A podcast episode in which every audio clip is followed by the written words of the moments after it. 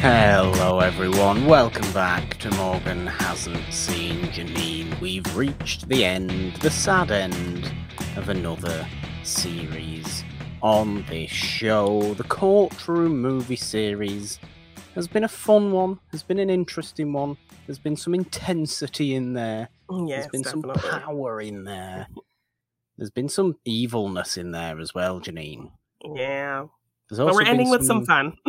we are ending with some fun. We are. We are. We have an entire encapsulation of fun today, I think, on the Courtroom Movies series, the final Courtroom movie.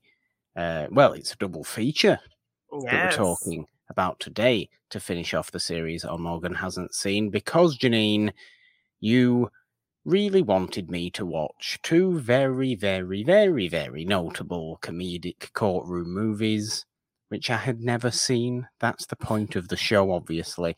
But I'm also quite surprised I hadn't ever seen these two in particular out of Yeah, all the I w- ones we've done.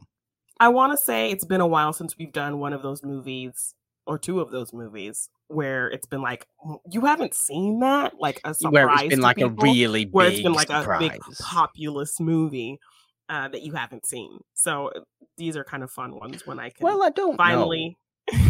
Maybe mean- Romeo plus Juliet. I mean, maybe it's very kind Maybe. of. mm, maybe the Star Trek movies. we always tend to do pretty notable movies, or Yes, at least but I mean, semi-notable movies. But I mean, Star Trek are pretty niche to like a kind of fandom.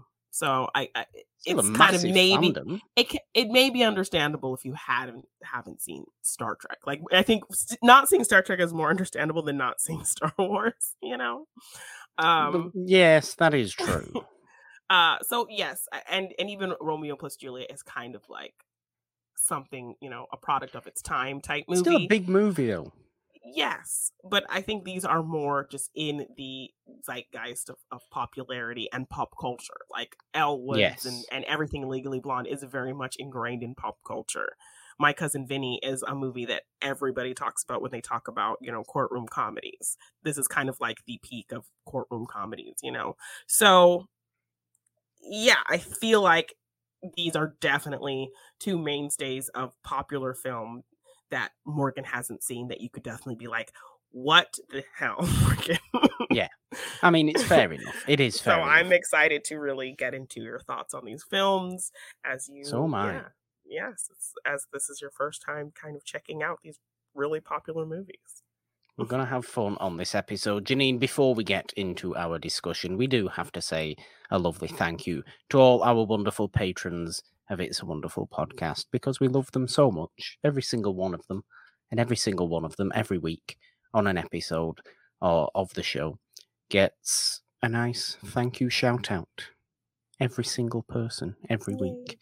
Um, just because we love you and just because it's the least you all deserve as wonderful patrons. If you would like to join these lovely people and become a member of our Patreon, just go to patreon.com slash it's a wonderful one or search it's a wonderful podcast on Patreon. Find the tier that's right for you. We would be most grateful for your deep generosity. Much Yes, like we are grateful and say thank you to Marie Zambino. And a thank you to Adam Witt. Thank you to Michael Smith. Thank you, Maxwell Haddad. Thank you to Amber Coates. Thank you, Abby Friel. Thank you, Faraz Muthana. Thank you, 90s Comics Box, aka my big brother Justin. Thank you to Video Drew. Thank you, Tina Farrow. Thank you, Marcus Burton. Thank you to Movie Fenobi Steve. Thank you, Semir Tesfaye. Thank you, Patrick Harden. Thank you to John Mariano. Thank you, Carla Feast. Thank you to Delisha Butler. Thank you, GG. Thank you to the great Ken Knapsack. Thank you to our lovely friends Tom and Kimber of Odd Shape Channel. Thank you to Eric Garcia. And a thank you to Billy Pollahan. Yes, applause for the patrons. Yay. Applause, applause, applause. Also, I would have to say, applause for Legally Blonde Janine. Applause for Legally Blonde. Because You're a fan. did you expect me to like this movie knowing what I like in certain aspects? Because I quite expected me to like this movie. Yes, I mean, you do tend to lean towards female driven kind of bubblegum popish type of movies. I mean, after kind of hearing you just randomly watching Clueless one day a couple years ago, I'm always like, okay, I I, I kind of know what style of Liked Clueless for years. Ever since I first watched Clueless, I will happily just put it on sometimes. yes, and so I was like, okay, uh, now I see. You know, Morgan can be very serious in his style, and you know, very kind of uh classics only. Nothing Don't past judge me 19 ta- too harshly.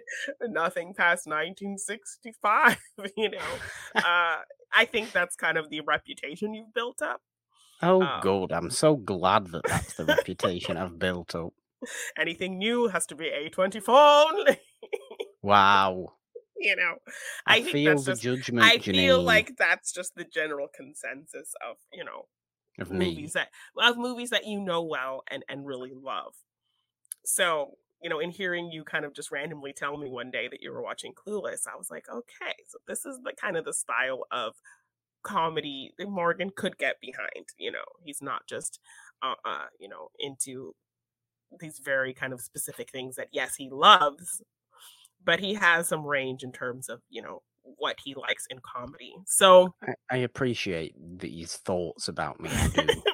Yes and this was like literally i like I, it's it just kind of stood out that it, this you told me this a couple years ago that you were just randomly oh yeah i'm like what are you doing? Oh i'm watching clueless and i re- just remember being like okay well, all right all right but how many times do I say I Uh, love like she's the man? yes exactly. So you definitely like a female dri- driven kind of rom-com. popish rom-com type Yeah. film. So i really knew you were going to enjoy legally blonde I did. I even did enjoy its even for its Blonde. sillier moments, I knew you were gonna have some fun with it. Oh, sure, it's silly and sure, okay. The the whole the actual courtroom aspect of Legally Blonde is a little bit bizarre, and you know how we get to our resolution is very very unorthodox. Is it? It's got something to do with uh, the way a perm dries or something like that. yes. So I I like that they made it, you know, kind of fit in her niche because it's something Oh, that yeah. has to do with with fashion and and styling and things that she knows well. Uh You so gotta know liked- what you gotta know what you know well and bring that to the table when you're a lawyer. You know. yes, I yes. appreciate so- that about Elle Woods. She she she has the dedication. She's she has the fire within her. and she uses what she has and what she kind of uh, is good at to to to figure things out. So She does. I like that. I like that. That was kind of the reasoning behind it. In the Um, face of several people telling her she's an idiot or she doesn't fit in. yes, and so what's kind of unique about this as well is it's a very beautiful, popular type person being, you know, somewhat discriminated against and being Outcast. kind of outcasted and being called the loser. So Yeah. this is not your typical looking person who gets dismissed like that. You know, we're kind of uh switching up stereotypes. kind of yes, we're living in a world where beautiful people tend to get whatever they want, you know? Is is kind of the setup, especially in in movie depictions of beautiful people. oh uh, yeah, so and kind look of see- when when we see Elle Woods at her um her actual is it is it still at high school at that point? No, it's a it's a- sorority. so it's Oh, called a actually- sorority, of course it is. Yes, Yes, of course so- it is. Yes. we we see her uh, original sorority, and it's quite typical at that point, isn't it? It's like, oh yes, look at all these very very pretty people, and the prettiest one of them, Reese Witherspoon, is there in the middle of it all, being the queen of everything. Yes, okay, this makes total sense to me. I've watched college movies before. And then it's flipped all on its head because, you know, the discount Christian Slater, as I'm going to refer to him as, because he really looks like Christian Slater. but he isn't Christian Slater. No. Do you not think he really looks like Christian Slater? I don't think he really does, but once you said that to me, I kind of because I you said that before I had watched it again, and I, I see where why you would kind of get there. The nose, I, I, don't, I don't see it as strong as you the eyes but and nose. yes. Discount Christian Slater, or what's his name? I don't even know his name. The guy who plays Warner in Yes, I the don't movie. remember his name either. Um, he's very pr- pr- preppy and famous about the college as well. He's going off to Harvard Law School. Oh, how fancy! Yes. Um, so he decides. Is it is it reasonable to decide this, Janine? Let's let's figure this out. I'm moving to Harvard. Um, I know we have a phenomenal relationship with one another for seemingly a long, you know, a few years. Um, but now I'm going there for no real reason that I've given as an explanation. I'm going to break up with you. When you thought I was I mean- proposing, what's his Well, reason, Janine? His reason is he needs to find a serious girlfriend. He's going to Harvard Law. His his parents expect a lot from him. They don't need him to have some kind of, you know, blonde, you know, low IQ, you know, like pretty, you know, dumb blonde type on his arm. He needs to have a serious Judgment. wife who's into, you know, who's also into law and and is a very serious kind of person Oh, that's yeah. kind of that's kind of his reasoning because his brother just got engaged to the this uh, Vanderbilt, a very kind of rich family. So he needs to. It's a very Preppy, classist preppy, kind of yes. I need It to is. marry up my station, not somebody who you know grew up in Beverly Hills and likes to shop and is fashion merchandiser who comes off as a vapid person. Um, But is she not really successful at doing that in the first place anyway? Yes. She I she hasn't had to push herself outside any kind of boundaries, so she's only showing you, you know, things that fit into her world that, you know, she's familiar with. So I mean, I'd, she I'd, has I'd- so so it's it was very she was in a situation where it was very easy for her to just kind of settle into what she does well yeah. and be good at that. So I'm sure Warner didn't see her go beyond anything outside of her her bubble. So no, he was but also I think if you're good at it, just do what you know. yes, do but what for you're good at. him, he's only seeing her do these very kind of seemingly unimportant things and caring about these seemingly unimportant things and and just kind of assuming that that's her personality and that's all she can be Well, And it so- not Janine. It isn't. No, we learned isn't very quickly all. that isn't at all what Elle Woods is. But he writes her off as that, and that's kind of how the story kicks off. And that is the reason he gives her because she's not serious enough. I really think this is the this is why Elle Woods has become such a, a a popular character with people. It's because she's just absurdly determined, Yes, and really competent and really capable. yes, the actor's um, name is Matthew Davis. Just to- Matthew Davis, okay. Yes. But if she sets her mind to something, she will do it, no matter what it takes, no matter like the hardship she may face. yes, like going, getting in Harvard Law School to follow Warner. Yes, she does it in the first place to follow Warner because she just wants him back. But she has to go through actually getting into Harvard Law School to begin with, which she sets her mind to, and she does. Like that. yeah. doesn't, She has to get. that doesn't just happen without effort and knowledge and competence. she has to get at least a 175 on her LSATs, this exam, this law exam, or this, you know, uh, uh, in order to even, you know, uh, get into the school. So she has to Yeah. have that score. She has to do a videos. Yes, and even like the guidance counselor is kind of telling her, you know, you're a fashion merchandising major. There's no way you're gonna get into Harvard Law. So like everyone is doubting her.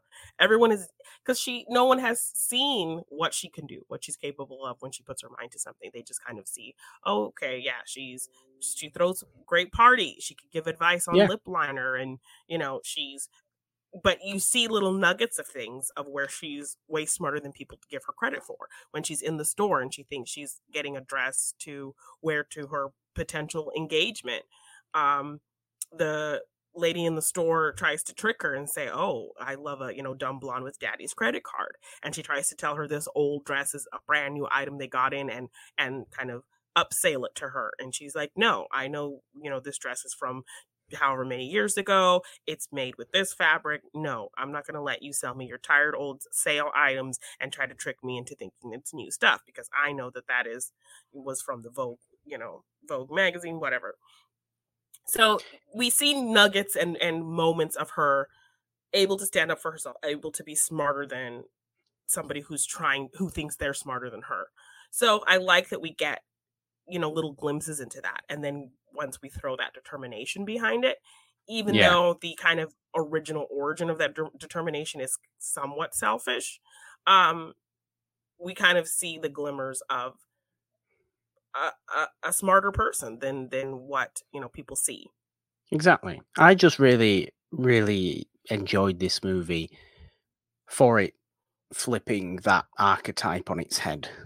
Yes. For it showing up, showing, showing us that the archetype of the pretty blonde Beverly Hills girl still exists in Elle Woods, but she's so much more than that. She, yes. It's kind of doing it does what Clueless does, but ramps it up even further. Yeah. Which I appreciate about that. And, and it's just so clear to me as, as why people are drawn to Elle Woods and why Reese Witherspoon really blew up after this.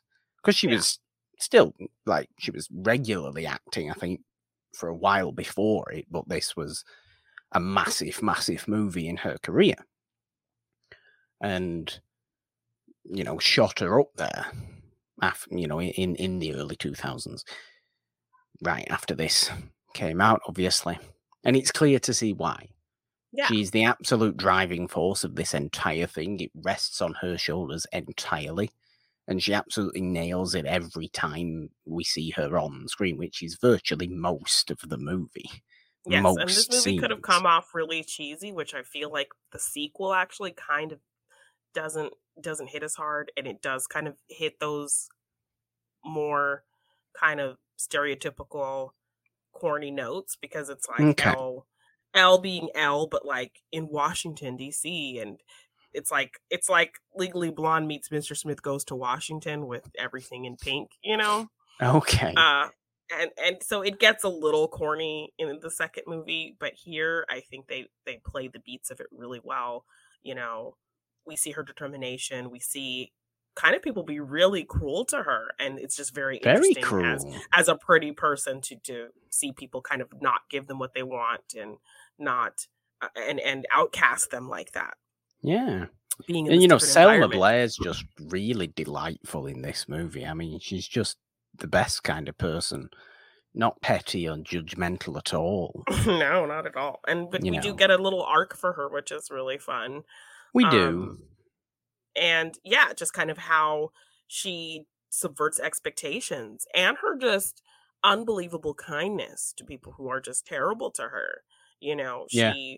she already knows like this girl is you know, this girl has already been rude to her in class, rude to her in public. She's now engaged to her former boyfriend and she still wants to come like try to make peace, be a part of their study group she brings muffins and they are just so dismissive and cruel to her um you know she's nice to everyone she meets no matter what kind of the situation is but she also isn't afraid to stand up for herself when you know vivian uh, selma blair tricks her into going to that party in a costume you know yes. she's not afraid to give a sassy retort to to uh, selma blair um but she's also kind of still trying to just be a good person as well um, and that's kind of the kicking off point of but you know and she's even talking to warner and at this party you know everyone's laughing at her but she's still just trying to stick it out and just okay i'm in the situation. I'm going to just try to have fun with it. So the attitude she has is so great as well.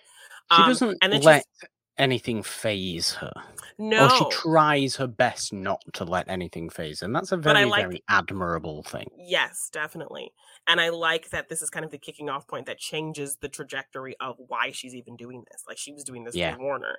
She goes to this party, everyone's laughing at her because she's dressed up in a costume and she's talking to Warner and she's like, "Oh, it's going to be so hard. Like everyone's trying to fight for this uh this internship with this lawyer who's who's a professor at the school, but he's also a real lawyer and he picks five, you know, new students to be interns on on a court case."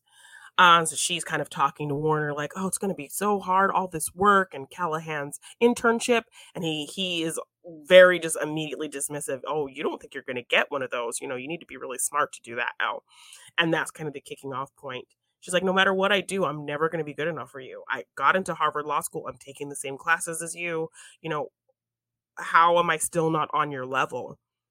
Yeah. And that's when it kind of clicks for her. Now she's doing this for her. She, she's not doing this for Warner. She's not doing this for anyone else. And so now she's taking the situation that she was ultimately doing for kind of superficial reasons. Now she's doing it for herself. And I love kind of that switch. Uh, and we get our, you know, girl pop power song to kind of fill out this Yes, montage, which is really great of her, you know, you know, she goes immediately to buy a laptop and she's still in her bunny outfit.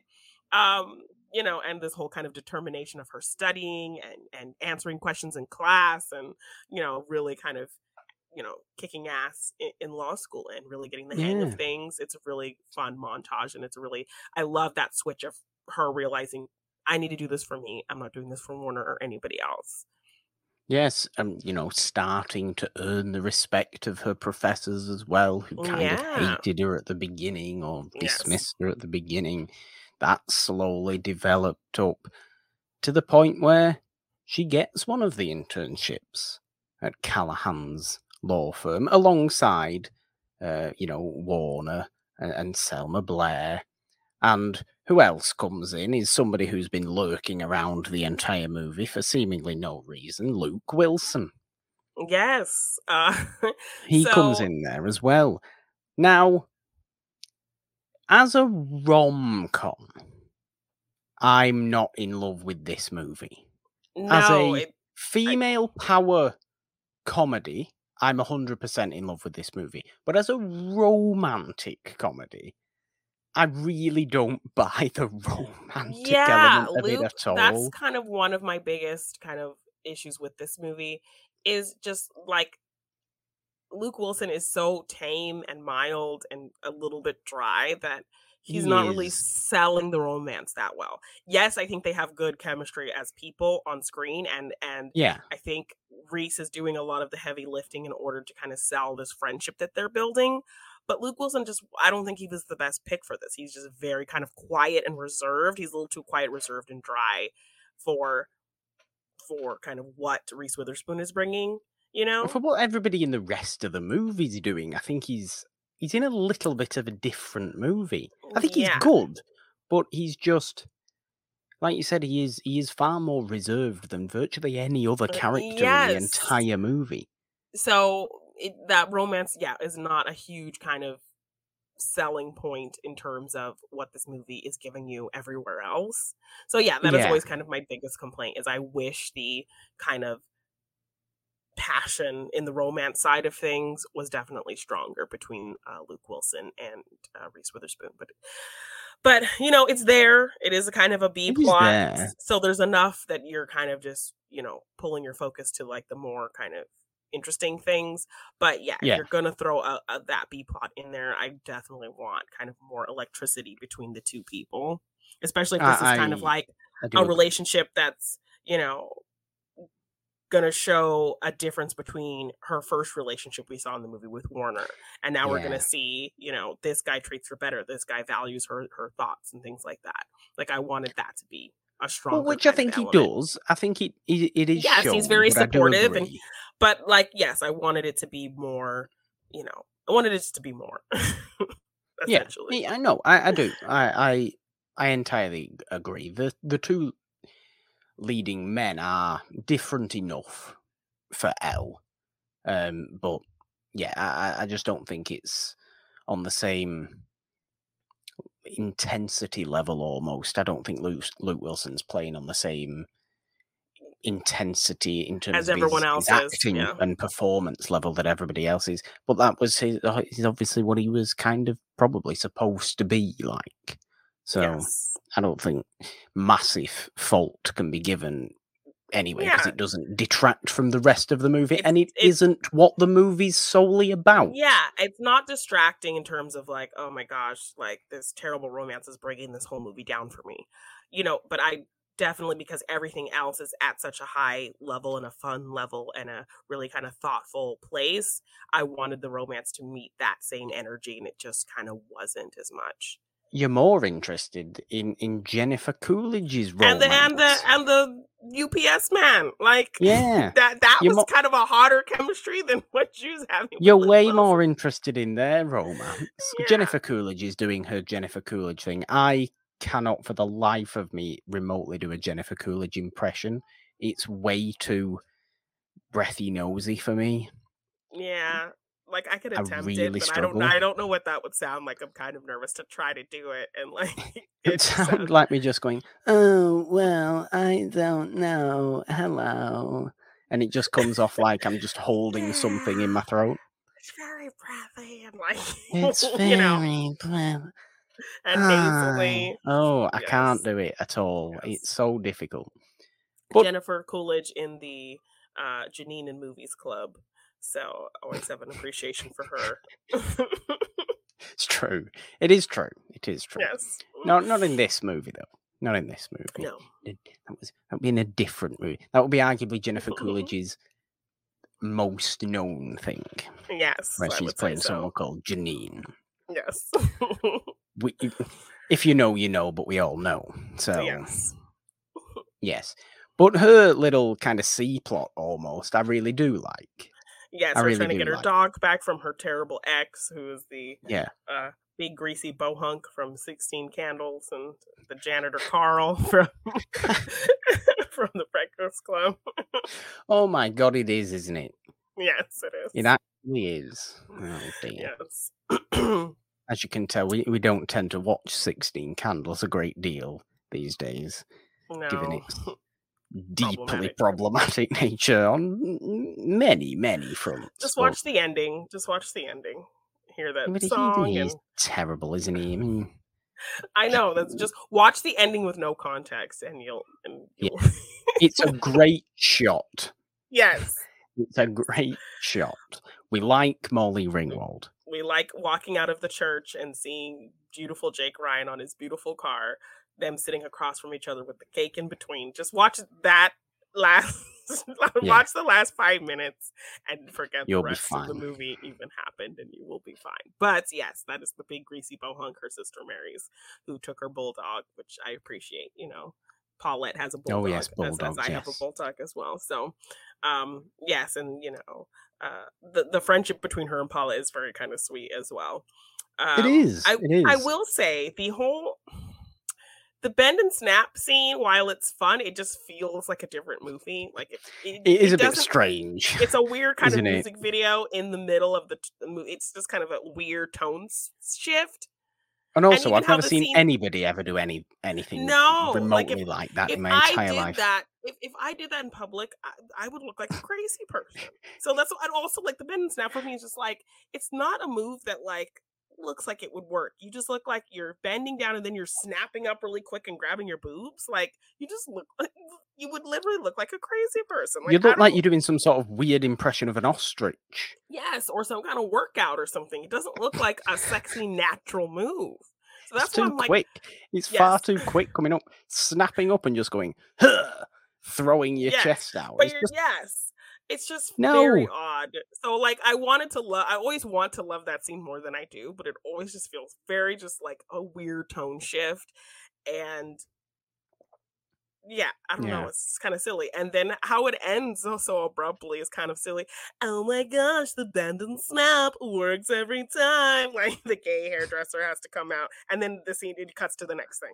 Uh, then we're and then we're back Yeah. like talking about this murder case. like yeah. So it's a weird, like I don't know where you would fit that in, but it just was in a weird place. it was a weird tone shift. Of the whole shop is like doing the bend and snap, like a whole dance routine. Like I get wanting to have some kind of poppy fun in the movie, but it just felt that scene always just feels kind of out of place to me.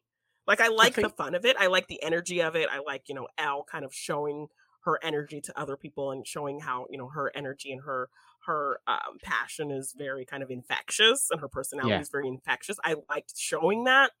I like kind of the fun everyone's having and how encouraging Elle is in that scene, but just kind of the dance break music yeah. video of it, how it just feels very odd. like we say, I think her and Paulette are arguably the actual best part of the movie. Arguably. Um, the case itself is not it doesn't have to be massively interesting as in captivating the audience because even that's not what it's about it just has to be interesting enough for us to believe that Elle wants to figure work this case and figure yeah, it out. wants to figure and it out. It's just another way to show, you know, this is a serious case. This is a murder case. Yeah. But we need to gear it towards Elle's strength and how can how can we have her shine Fortunately, in, in this moment, uh, uh and still against kind of expectations. She bonds yes. with the client. You know, she kind of knows her. They were both in the same sorority. Um, she supports her. She listens to her client. Um, so they relate more so than anybody else does. The client, even you know, Callahan is is is very rude to his client. He doesn't he did, he doesn't believe that she's innocent, but he's defending her. Well, um, he grows to become a fairly terrible person. Yes, in the end, anyway. Yes. So, yeah. yeah. Um. So yeah, I like that. There's ways that you know they gear this case around showing Elle's strengths to the point where she gets to actually try you know this case at the end, um, and use her fashion knowledge and you know her beauty secret knowledge to kind of crack the code on this whole case and figure it out and um yeah because she fires off callahan and says no i want Elle Elle's yes. Elle's the one who cares about me. And Elle yes. is the one who cares about her. And Elle struggles. She struggles a little bit, does Elle at this point. She's never had, you know, a trial before. She's never been in yes. this situation. So before. yeah, they do show her kind of she does yeah, she doesn't really kind of know what she's doing uh until she finds that in of something that she knows well that she can kind of use. I think that's the that's the interesting thing really. And, and we'll see it when we start talking about my cousin Vinny shortly. In that you can be good at something, but it's procedure when you're in a courtroom that can throw you off if you've never done it before. Yeah. So it's like once Vinny kind of figures out how to come at it from his sensibility and his style and his yeah. kind of street knowledge, he can get in there and do his thing. Because yeah, like yeah, we'll get into all of that, but, but it's, it's following kind of procedure that yes Elle struggles the, with. The kind of official side of things is is where she kind of gets nervous until she realizes, oh, this is just a simple hair care kind of yeah. issue. I can figure this out. So and it's shockingly quickly dealt with after yeah. that, really, isn't it? It's we, like we got a Linda Cardellini outburst. Uh, we do that just cracks the case. We so.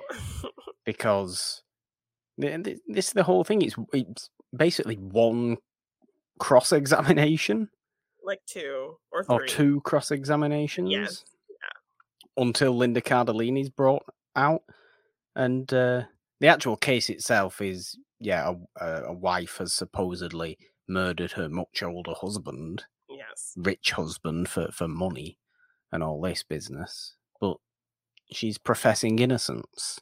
Yes. And we have to defend her. Yes, that's and the, her alibi is she has an alibi, but her alibi would ruin her business, and so she has. Oh yeah, what is it now? Is it like um, oh yes, she was she was she's like a big she has her own money. She's she's a big yes. fitness guru. She could make you like lose like three pounds in a class or go down a couple sizes in a class because her she's so great at you know her workout routines and things. So she's this big kind of fitness you know mogul. But the day that her husband was murdered, she was getting liposuction so oh, if her clients knew that she, you know, paid for her ass, you know, she yes. she could lose everything. So she d- wants to keep her integrity intact. So Elle is the only person she tells this alibi to. Elle admits to, you know, Callahan and the rest of the lawyers she knows the alibi, but she's so kind of devoted to her client and and her trust that she will not say what the alibi is. Just another reason to trust Elle and trust in Elle and Yes. Just love her for her devotion and dedication to Yes. things. And so fun fact, and I think uh, it, I think at the end like they probably did some reshoots or had to do some other filming because yeah, her hair looks I just have to mention how wiggy terrible Okay. her hair looks at the end.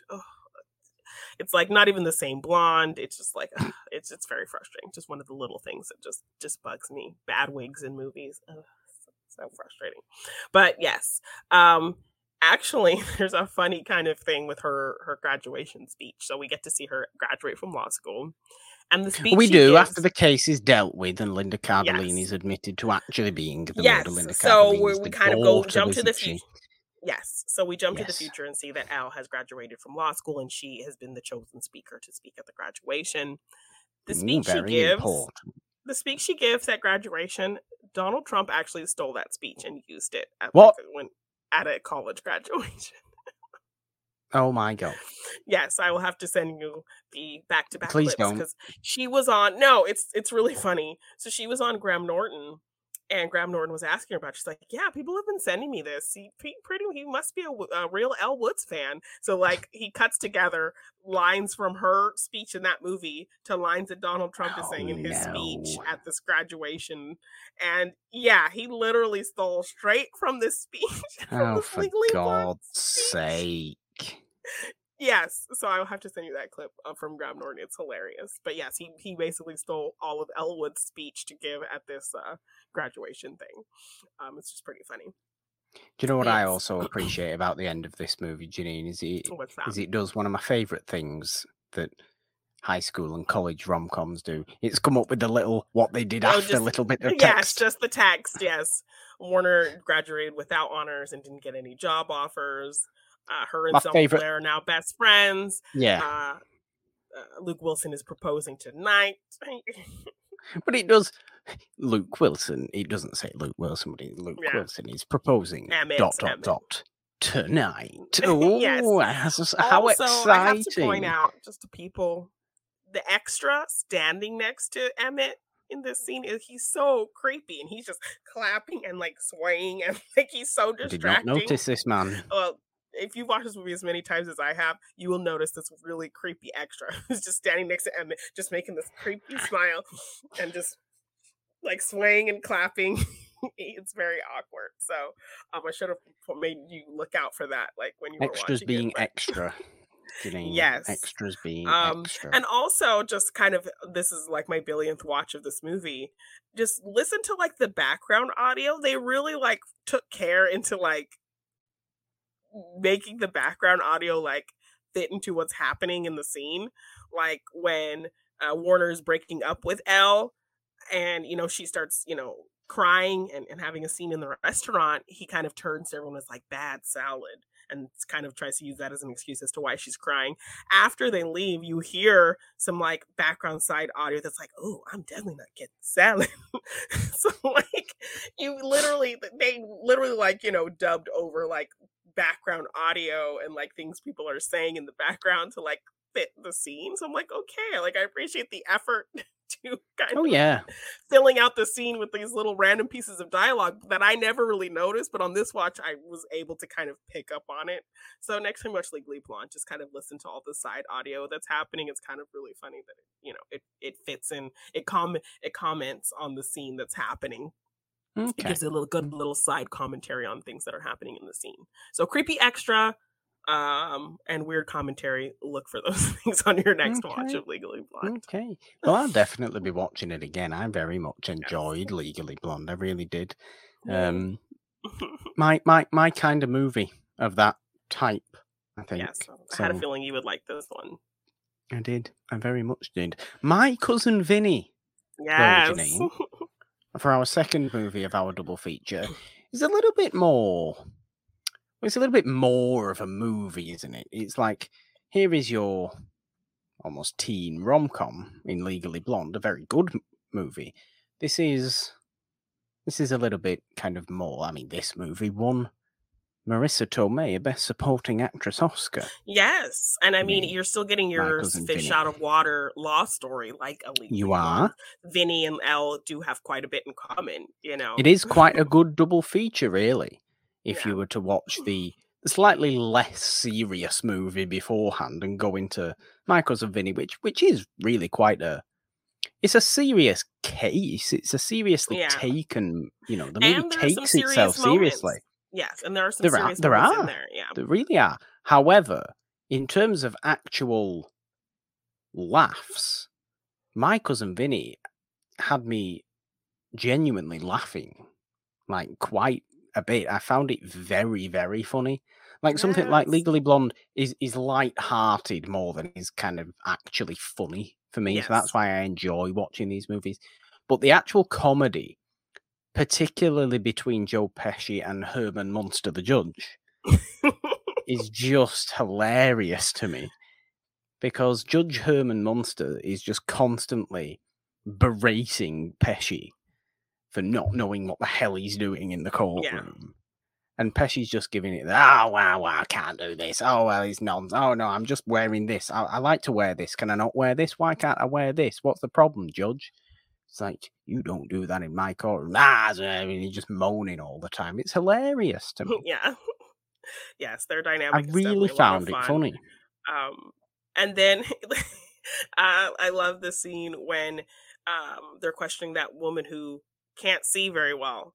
Oh, and so God, he, he yeah. goes to the back of the court and he says, "How many fingers I'm holding up?" And the judge says, "Let the record show that he's holding up however many fingers." And he's like, Let the record show that Mr. Hey. Gambini is holding up two fingers. "He's like, He's like, hey!" Judge!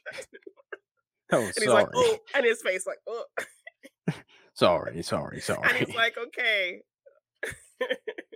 Mrs. Riley and only Mrs. Riley, and then like Edwin's face, just like it is. It is really. It's it was very much like um poking fun at each other. Yes. Uh, when we were watching that movie with Fredric March, uh, Inherit the Wind. Yes, Uh, it when we is were- quite we are- similar. We are talking courtroom movies on the main show, and we did watch um, uh, Inherit the Wind. It will actually uh, be this Friday's episode. Yes. This coming and Friday. um, uh, Fredric March is a is the, the defending lawyer or the uh, you know prosecuting lawyer, and Yeah. he and uh, Frank Sinatra, Frank Sinatra, Gene Kelly, Spencer Tracy. Or Gene, Kelly. No, Gene Kelly is a reporter, and so every time he, you know, doesn't like something that Fredric March does, he kind of just mumbles some like shit talk under his breath, and Fredric March just looks over his shoulder at him like, "What are you saying about me?" Like no words, just He gives him a, like a stare, like, "What? What are you talking about?" And so we definitely get a, several looks uh, from Edwin when uh, Vinny kind of, you know, sasses him a little bit. So definitely It's reminded very me- similar. reminded me of It that. is. great. It's very, very similar. Um, and much like, you know, I think much like Legally Blonde rests on Reese Witherspoon, my cousin Vinny completely rests on and Joe Pesci. And this is, you know, this is '92. This is when Joe Pesci's starting to uh, do a, a little more things than just what he's most known for. A little bit more comedic things. You know, But he's already done he's Home Alone at this point. Yes, so th- that we get a little bit of slapsticky, you know, uh, because action he's, kind he's, of he's obviously good at that as well. He, he's obviously was good at that at, as well at a certain point. Um, had he done Lethal Weapon three by this point as well, possibly or aroundish this Maybe. time? Yeah, but it's also it's like an Elle Woods situation. Like in his world in New York, he you know can fit in just fine. You know he. Can Oh, he's a great just fine. arguer. He's an But, um, outstanding arguer. Yes, I love kind of him telling that story to the uh, you know, prosecuting lawyer uh about how he decided to get into law. Um Yeah. he kind of is talking to him. He's, like, "Oh, how did you decide to become a lawyer?" And he's like, "Oh, you know, I got a traffic ticket and I tried I went and I argued, you know, with the guy until uh, you know, he he lost and and the judge really was impressed with just how well I was kind of arguing." Um and he encouraged me to, you know, follow law. I didn't think it was something I'd ever do. Didn't think it was something I I could ever kind of be. But you know, he was from where I was from, and he became a judge, and he did it. So it kind of seemed possible to me. So I like that moment where, you know, we're getting kind of this backstory as to, you know, why this guy who you would not even see as a professional person who could be a lawyer and just a very simple story that kind of gave him that drive to do it and, and somebody who kind of supported him and motivated him and made him see that things were possible. You know, this movie's kind of a lot of jokes happening, but when you get kind of a, a nice moment like that, you really appreciate it. Oh yeah. Uh, I mean, I mean, I would ask, what is it about these courtroom movies we've talked about as well, and the Deep South. Either yeah. being set in the Deep South or having a main character from the Deep South. Yeah. Um, because even on the main show, they've been southern based movies. Essentially, yeah. You know what we've talked about. But we're in Alabama again. And for some reason, Ralph Macchio was in Alabama. There's a fish out of water for you. If, if Joe Pesci is a fish out of water, Ralph Macchio in Alabama is also a fish out of water, and and this is this is a few years after the Karate Kid Part Three. This is in a time that I've never seen what Ralph Macchio actually yeah. looked like at this yeah. point. He's got some sort of weird, weird, half like, thin mustache. yeah, his weird trying to trying to grow mustache. massively really into it to be honest yeah. with you. Um, and, and he's Rachel, the and the man that Rachel left at the altar in Friends. oh God, of course it is. of course it is. I wondered where I'd seen him before. Yes, of course it is. But yes, they're the ones on trial, and that's where you know my cousin Vinny, who's Ralph Macchio's cousin Vinny, Joe Pesci comes in to uh, be their lawyer as yeah, their lawyer. But he's the as, cousin as you said, they're in the South. They are on trial for murder. And this is a place that wholeheartedly believes in the death penalty. Oh, like um, fully, like, yeah, people are saying fry them and things like that. It's aggressive. Yes. So it's definitely, so there are a lot of stakes here. And so I like that moment when, you know, Vinny's just like saying he doesn't feel good. And he just has this very kind of vulnerable moment with Marisa Tomei and he's like he's he admits that he's scared and she's like oh you should be scared. This is a serious thing. But i feel like you know when you're out there and you're doing your thing you know you're going to be great. And so and, and like the fact that she just wants to help. I love marisa tomei that she just she is just frustrated because she can't help him. Like yeah. that's all she wants he, doesn't he doesn't let her help him you know yes. Yeah. At all. And then and that's and that is what she come... that is all that is all she actually wants, wants to do. To... That's why she's come along. Yes. Because and... she loves him, he helps him, and he's promised her that when he wins his first case, they'll get married. Yes, so this is a whole clock thing. is ticking when she kind of she has a great rant where she's just kind of going yes. off about that. Um, and so uh, it's a great kind of full circle moment. Uh, similar to Legally Blonde that like the kind of thing that the case hinges on is plays to Elle's strength strengths yes. so that she's kind of the one person who can figure it out that she can see something that no one else sees the fact that like the whole kind of driving thing through this movie is that all marisa Tomei wants to do is help and she's the one who kind of breaks the case and and and yeah. and solves the whole issue at the end of the case so because Pesci finally accepts a little bit of help after kind of going off on her. And yes, really and she's like, her. yeah, and she's just like, "Fuck you, leave me alone. I don't want to help you. I hate you. I hate you." Because he just kind of yelled at her and made her feel stupid. So she's like ready to just leave him. But then he realizes, oh my gosh, she could help. He's on his here. knees at this point. Yes, and he's, like, begging her to come into please. the courtroom, and she's like hitting him and like, leave me alone. No, you just yelled at me. I'm not gonna want to do anything for you. Um, I think it's also a really endearing movie, though. You know, with those with those two, with Pesci and Marisa Tomei in particular, because yeah. I think after the opening, we kind of don't spend any time with Ralph Macchio and the other dude. Yeah, very very little time. It's all Pesci and, and Marisa Tomei. Um, but the movie does a really good job of just making you root for them wholeheartedly. Yeah. They're getting judged by everybody around them because, you know, Pesci's dress not got a clue what he's doing in a courtroom. Yes, they're literally trying grits for the first time and just look kind of like crazy people, and you know, Yeah. But I love how one of his cross examinations, one of his early cross examinations, is now that he's tried grits for the first time, he's apparently an expert on grits and can tell you exactly how long it takes to cook grits. And the way he yes, rumbles up one guy on the stand is because he questions him over the length of time it takes him to cook grits. cook grits, yes, um, and kind of plays on that southern pride and making you know making grits right. And he's over He here saying does. he was making he was making grits for breakfast. He saw you know Ralph Macchio and the other guy in the store for five minutes, but they're like, okay, well, grits take at least twenty minutes to make. So, do you have magic grits that only take five minutes? That that's the time The way he's length of time. delivering it, yeah. though. I think this is Did you get these This- grits the same place that Jack got his beanstalk beans? I think this is why Joe Pesci's so perfect in this movie, really.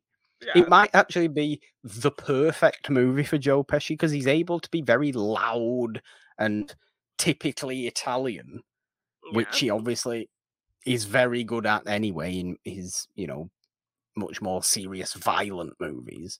yeah. But he's also able to be silly and comedic that he's in in, in other obviously very notable Joe Pesci movies. It's the perfect combination of the two of them. So he's Yeah. able to kind of storm around this courtroom sometimes going, Oh my god, did you create some magic grits? Are you a wizard? yeah. Where did you get these magical grits from that nobody minutes, yeah. else has ever had in their entire lives? Look Yeah. at you, good people of Alabama. This man is your savior, and all this kind of thing. And he's just really embellishing everything. And I think he's so good at doing that anyway. yes, But and like when he's, done, he's really allowed to go to town with it in this movie. yes, and he's like when he's great. done, when he's done, like kind of, uh, you know, talking to a witness, he's like, "I'm done with this guy. I'm done with this yeah, it's like guy," no you further, know? not no further questions. It's I'm done with this guy. Get him out. I'm done Yeah. with this lady. Get her when out. He's, talking to the guy who has like the gross stuff all over his windows, and he's like, Oh, "You told God, me you were able to see these guys flee the scene through this, you know, crud covered screen, this dirt covered window, like these shades that are covered in dust. Like you're really telling me you were able to see through that?" And like he's showing him, "What is this? Oh, It's a tree. yeah." What's like, this? "And what are The what are these little things with leaves on them? Oh, bushes." Good job. You know, just don't be afraid to say it when you know it. yeah, like he's just talking to this kid, this guy, like he's a little kid. I do find it hilarious how how drawn out he takes things as well, and it's almost a kind of look, Judge Herman Munster, I'm doing it properly. I'm following procedure. Look at what I'm doing, getting these ridiculously kind of pictures that he doesn't need to have there Yeah. at all. He doesn't need to take all this time. Yeah, to show him But- the trees and the leaves. But he's like, How how are you seeing through all these trees and all these leaves and all these bushes?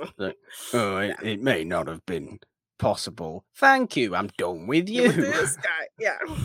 because his whole thing, um, for the most part in the in the movie, is trying to play to it was possible that it wasn't Ralph Macchio and you know the other dude who I, I genuinely forgotten the name of. I do apologize, but that's his whole thing, really, up until the final kind of climactic element of the movie. His whole thing Yeah. isn't they are innocent necessarily. His whole thing has to be you can't actually prove they were the ones that did it. Stan. Stan is his name. Stan. Mitchell Um, Whitfield. Which I think he does a lot okay. of voice work now. I Okay. him pop- like, or hear his voice and things. But yes, Mitchell Whitfield. But obviously, when he has his big kind of blow up at Marisa Tomei in this diner, when he's kind of really struggling to come up with anything else, and he really thinks he's going to lose because he's he's also faking the fact that he's actually able to practice trial law in the state of Alabama because he's not actually a registered trial lawyer. Yeah, he literally like he that. took his bar like six times. He finally passed, but he he just kind of does personal injury law. And he's never actually had to go to court. So this Yeah. is kind of his first follow like following procedure and and all of those things. He you know doesn't know those things really well. But he's obviously telling Judge Munster these names. Yeah. Um, and he's trying to look into whether, you know, Vinny Gambini's actually can practice law, whether this trial is actually legal that they're doing, you know, that they're in the middle of. Yeah. Um, so he's kind of really on edge about that. And you know, Pesci's good at being on edge anyway. He's always good at playing that, but when he when he really kind of blows off to Marisa Tomei in that diner and she has enough of him and storms out herself, she gives him these photographs and he's going through these photographs and even that's funny. Oh, oh, we're gonna so such a useful photograph. Yeah, this. me in the this is shower. gonna This is the case my cracker. Yeah. entire case. Me in the goddamn shower throws it down, and her face Yes. is just a face just of like thunder. excuse me yes because he's at the point where the case is almost done he doesn't have anything more he doesn't know what he's going to do to really kind of sell that these guys are innocent so he's stressed he's frustrated and she's just trying to help and he just kind of blows up at her and so she storms off and then when he actually kind of takes a look at the pictures he notices something that she can explain really well and needs to use her as an expert witness. So the fact that he has to track her down, but she's pissed at him. She's like telling him she hates him and F you and leave me alone. Refusing to look at him. Yeah.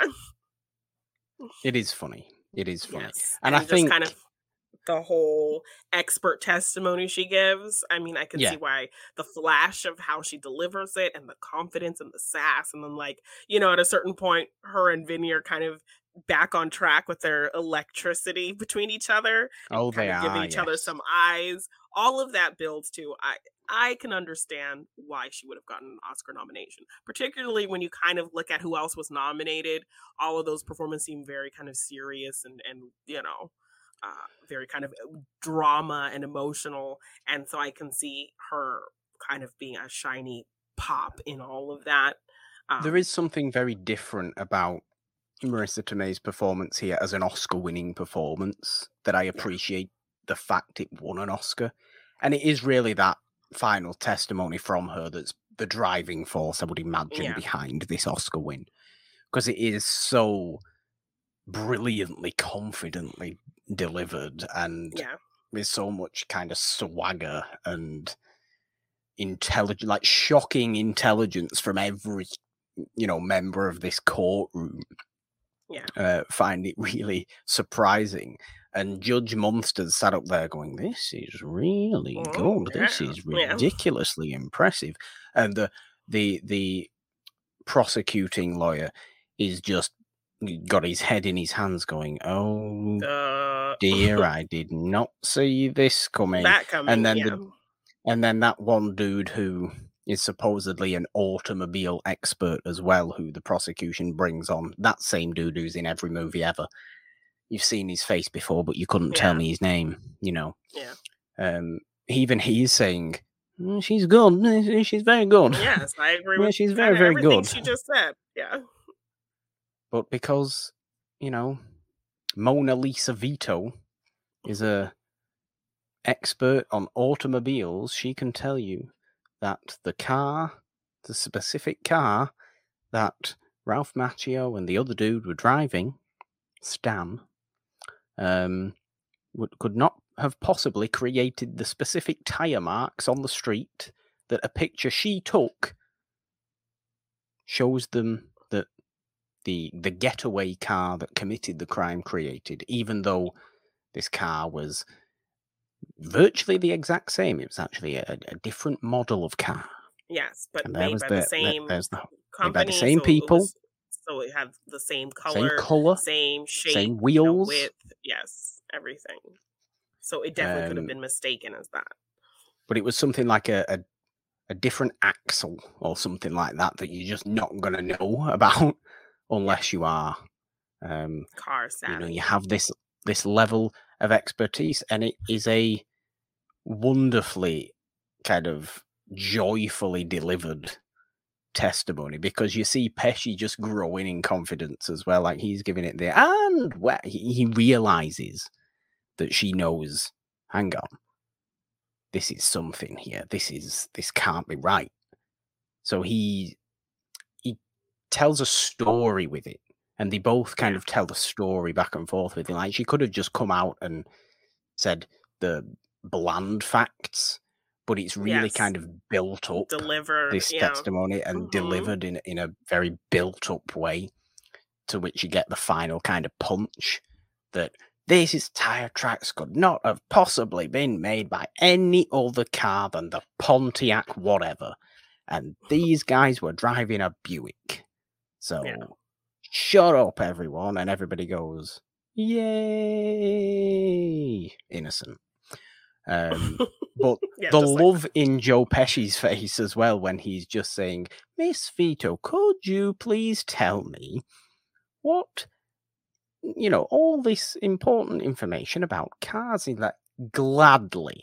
Well, I, and it's very, and he very just lets her of. go because he knows what she can do. And so the fact that yeah, all she wanted to do was help, and then she's the biggest help to the whole case by the end is just kind of a really sweet kind of full circle situation. Um, Yeah. I like how the movie they ends with them driving off arguing with each other again, though, Yes, because that just seems like their it's very relationship They're dynamic. and yes. it just fits with the both of them very, very well. Yes. And we just get some fun things, kind of like him fish out of water situations, kind of peppered in him not being able to get any sleep because they're at this hotel where there's a train Yeah. going by or animals squealing.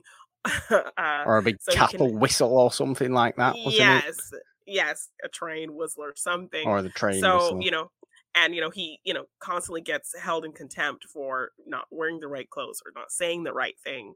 So he Yeah. actually one of the times he does get held in contempt, he's like, just leave me in jail. I could probably get some sleep. And so just kind of the loud sounds of rambunctious criminals, it like feels like home to him, you know, so he can Yeah. actually sleep. He- He's so more than willing to sleep through rowdy prison rather than a train.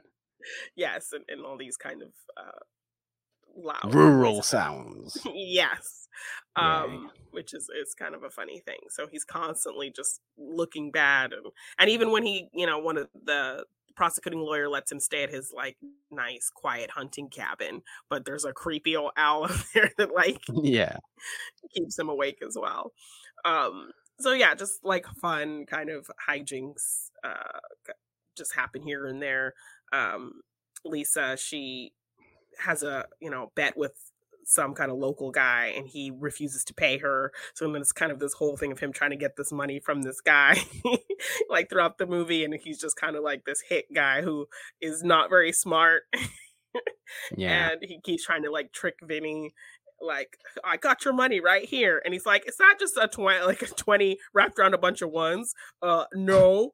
Well, fan it out for me. Uh, like, No. It's it's there. It's all there. So yeah, like him just having it kind is of very stupid. funny moments with local people and um, just kind of definitely being fish out of water. Those are some great comedic scenes as well. They are. They really are. And there's, you know, the movie's kind of filled with that sort of stuff, and they're in there to just, and you know, endear you to Yes. Those two characters. And Well, speaking of really endear, she also gives a very good monologue about shooting a deer. She does. Yes, she does. very good at it, Marisa Tomei in this movie. Very good at these uh, kind of storming monologues. I appreciate that. Pesci's not bad at them himself, but no. I really do. d- I really did enjoy my cousin Vinny a lot. Yes. Um, I do think it is. It's the best of both worlds when it comes to Joe Pesci. Yeah. and was genuinely very funny to me, like Yeah. laugh out loud kind of funny, and I appreciated that. I appreciated that a lot, as well as the case actually being quite interesting, interesting to to follow. get and- into yeah, because you see, you see these witnesses really kind of staunch on their belief of that these guys are guilty and they did it, and then Vinny kind of coming back and talking to them again and poking holes in everything they were they said, and it's a really But kind it- of fun back and forth Yeah. of how a case would really go and the things you kind of the different angles you have to look at things. But it's um, just surrounded by kind of sassiness and silliness. Yes, And it's, you know, sassiness between Vinny and the judge and silliness, you know, surrounded with or surrounded by silliness in most of the things Vinny's doing because he one day he comes to court wearing a prom suit because it's the only suit he yeah, like this buy. Colonel Sanders looking kind of It's suit. ridiculous. It's like, Yeah. are you making a mockery of my court wearing that? No, Judge. you told me to wear a suit. My other suit, the only other suit I own, got mud on it. So I had to go and buy a suit. But I couldn't buy a suit because the suit store was closed. So the was saying- only place I could get one from was this second hand place. So it was this or the leather jacket, which Yes. you hate. So, So I I'm wearing this. this ridiculous thing for you. It's like, okay, mm, get on with it. And we get another like sassy judge look when he's like the two two Utes and he doesn't understand. yes. What is what is a Ute? Oh, What, I'm- yes, and, I'm sorry, and he's like, I'm "Oh, sorry, Utes." So then he said, so then he's like the two defendants, and looks at the judge and he's like, gives him that look again, like, So full of side eyes, full of side eyes. We appreciate the odd side eye in a movie, and yes, yes, you will be hearing us talk more about side eyes in courtroom movies on Friday's main show. In you know, Inherit the Wind, Gene Kelly giving, oh, and Fredric March giving just perfect side eyes to each other yes, in that particular movie. But yeah, I had a lot of fun with my cousin Vinny. A lot of fun with Legally Blonde, but I would say I I, I think my cousin Vinny's on a little bit of a different comedic level. Yeah. Um, but Legally Blonde was a great movie of its type of movie. yeah, You know, it's it's it's pretty perfect at doing what it sets out to do. But then again, I think my cousin Vinny was was pretty perfect, and it's the kind of courtroom movie that you don't really get, do you? You don't get genuinely funny, um, yet dealing with actually serious things, but just in a comedic way. Like it's either a pure comedy or a pure drama. It's such a good blend of both. yeah, And it, I definitely it blends both really well. Like it never feels tonally off at all. and it's why I definitely It's, wanted uh, to close with these movies um, to kind Yeah. of just take a breather from some great courtroom movies, but kind of more heavy ones, and then just kind of close out with some fun. But you're also kind of getting the the essence of what a courtroom movie depicts, and you're following the case, and you're sitting with these people trying to figure it out, and you know, so you have all those procedural type elements, but, but you're also getting some fun spins on it, and you're getting interesting people trying to figure these things out. You know, Yeah. Yeah. It's great. I really enjoyed it, so Janine. a check some lovely double feature. off the list. Some oh, very yeah. populous, some more populous things off your list of, of new watches. I'm glad I can do that now. But a, a delightful double feature and a double feature that actually works really well together as well. yes. Um, a, a lovely double feature to finish our courtroom movies series on Morgan hasn't seen Janine. We start a new series next week. Have we do. finalised what that is yet? Because it is, of course, August next month. That is your Yes. birthday month. Yes. do something Um, special for your birthday? Uh, I'm still kind of thinking about it. Uh, definitely really leaning towards doing something, you know, to drive you a little bit mad for my ridiculous era film that I always like to push on you on this More. Janine movies by any chance? yes. Yes. So late 90s, early 2000s teen films. But in this case, I'm leaning towards teen thrillers. Ooh, well, that might be what you will be seeing on next month's series on Morgan Hasn't Seen. But for now, we come to the end of the courtroom movie series. It's been a great one. Janine, um, would you like me to try and rank them? Yes. Or or would you like to rank them? I don't know. It's tough, I've... really, to rank them, isn't it? Well, because I, I, think you were the newbie to these films, so I think you always need to the ranker. I, I well, yes. Recency bias puts my cousin Vinny at the top. It, it always does. it, it it does. But I'd say it, I, but I'd say it is my favorite of all the movies we watched. And I think bottom unfortunately has to be Exorcism of Emily Rose, even though I did really appreciate and like that movie an awful lot. But I would possibly go. See, it's tough for those middle three because you've got Legally Blonde, Primal Fear, and A Time to Kill. Uh, a Time to Kill, which are ridiculously different, different. movies from each other. um, I think A Time to Kill probably comes fourth. Okay. Um, but that's only because I like it, but it's not kind of a rewatchable movie for me. I don't think because okay. it's very kind of tough and deals yeah. with really horrible situations. Um, so I'm talking favorite, so I would have to probably put a time to kill at four, and then maybe Legally Blonde, and then Primal Fear at two. Maybe Primal oh. Fear at two, okay. because as as kind of yes, okay, Primal Fear deals with tough situations as well, but I really, I think I got into Primal Fear probably There's more some smart than psychology happening there. There really is, as the as a case itself, kind of, and the twist is really surprising. Yeah, yeah, but then twist. as a case, I really appreciated the Exorcism of Emily Rose as a case, but then yeah, you did have the story, and a real story. case. It's it's tough. It's tough. I like. I I really liked them all. It's very tough to rank, and I'm sure that would change in the future. But recency bias does put my cousin Vinny at the top, okay, and I also feel like it is probably fair. the most. Well, that and Legally Blonde are probably the most rewatchable. Yes, we, we talked some tough ones, but I thought they were definitely interesting ones and of different kind of genres. Uh, well, certainly a time to kill. I mean, films, yeah. If nothing, if nothing most, else, yeah. If we'll take nothing else from a time to kill, we take one of the most brilliantly delivered lines ever in a in any dramatic movie ever, don't yes. we? If we take nothing else from that. So yes, yes, I couldn't deprive you of. Yes, they deserve to die, and I hope they burn in hell. I could not deprive you of that. So I'm so glad you didn't. I'm so glad you didn't. But Janine, this is Morgan hasn't seen. It is not the only show we have on this podcast feed, is it? No, it is not. We have our show Monday Madness every Monday with Morgan and Janine. Uh, and we just kind of have some fun over there. We talk, you know, some hot topics.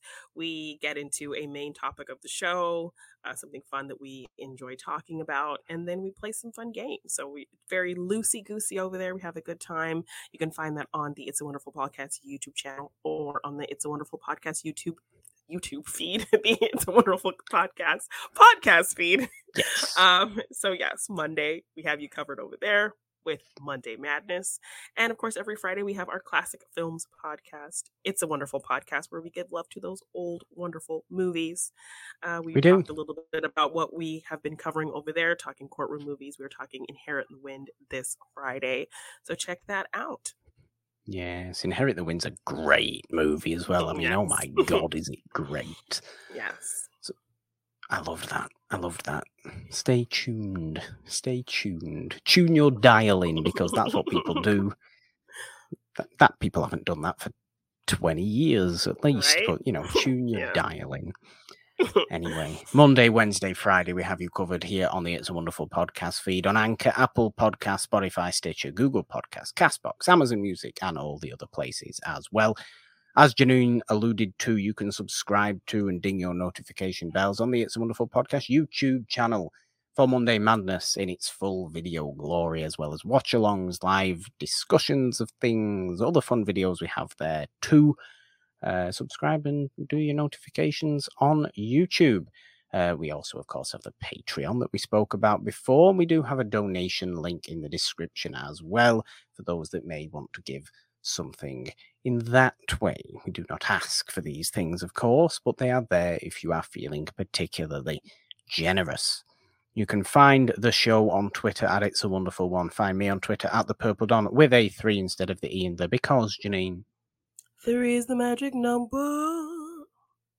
All your glorious, wonderful stuff is where You can find me at Janine Devine underscore on Twitter, Janine Devine on Instagram and TikTok. If you want to get any merch for any of our shows or some fun new Stranger Things designs, including an Eddie Munson design, you can find that at Ooh. our Teespring shop. It's a wonderful podcast on teespring.com. Just search it there and you will find our shop. Fun designs of all our logos uh, for all our shows, including, like I said, some fun Stranger Things designs as we were huge fans of this fourth season. Uh, so check it out certainly there if you want any merch. I also sell art in uh, you know art in print form. So if you want to purchase any art from me, you can find that at my big cartel shop g9design.bigcartel.com. Yes, lovely. I should also say I'm at, I am at the Purple Dawn on Instagram, which I forgot to say. Mm-hmm. But I do think mm-hmm. there is only one thing left to do, Janine. And do we do a a Joe Pesci impression? No, Perhaps, no. if you uh, can Nah. do that. Or would you like to take it back to the beginning and pretend to be Samuel L. Jackson from A Time to Kill, just to round us off? I think you do. I think you like exactly. I don't. I already did my terrible Samuel Jackson. already. You can do whatever you want, but I would be very happy if you did that. Wait, that just angry black person. It doesn't have to be angry. Do a Pesci impression then. Is very shouty. He is very shouty. I don't want to offend talented people either. I'm just worried about offending people pretty much. So Count terrible. down. Three, two, one. Bye. Yeah. What? Like it's hard?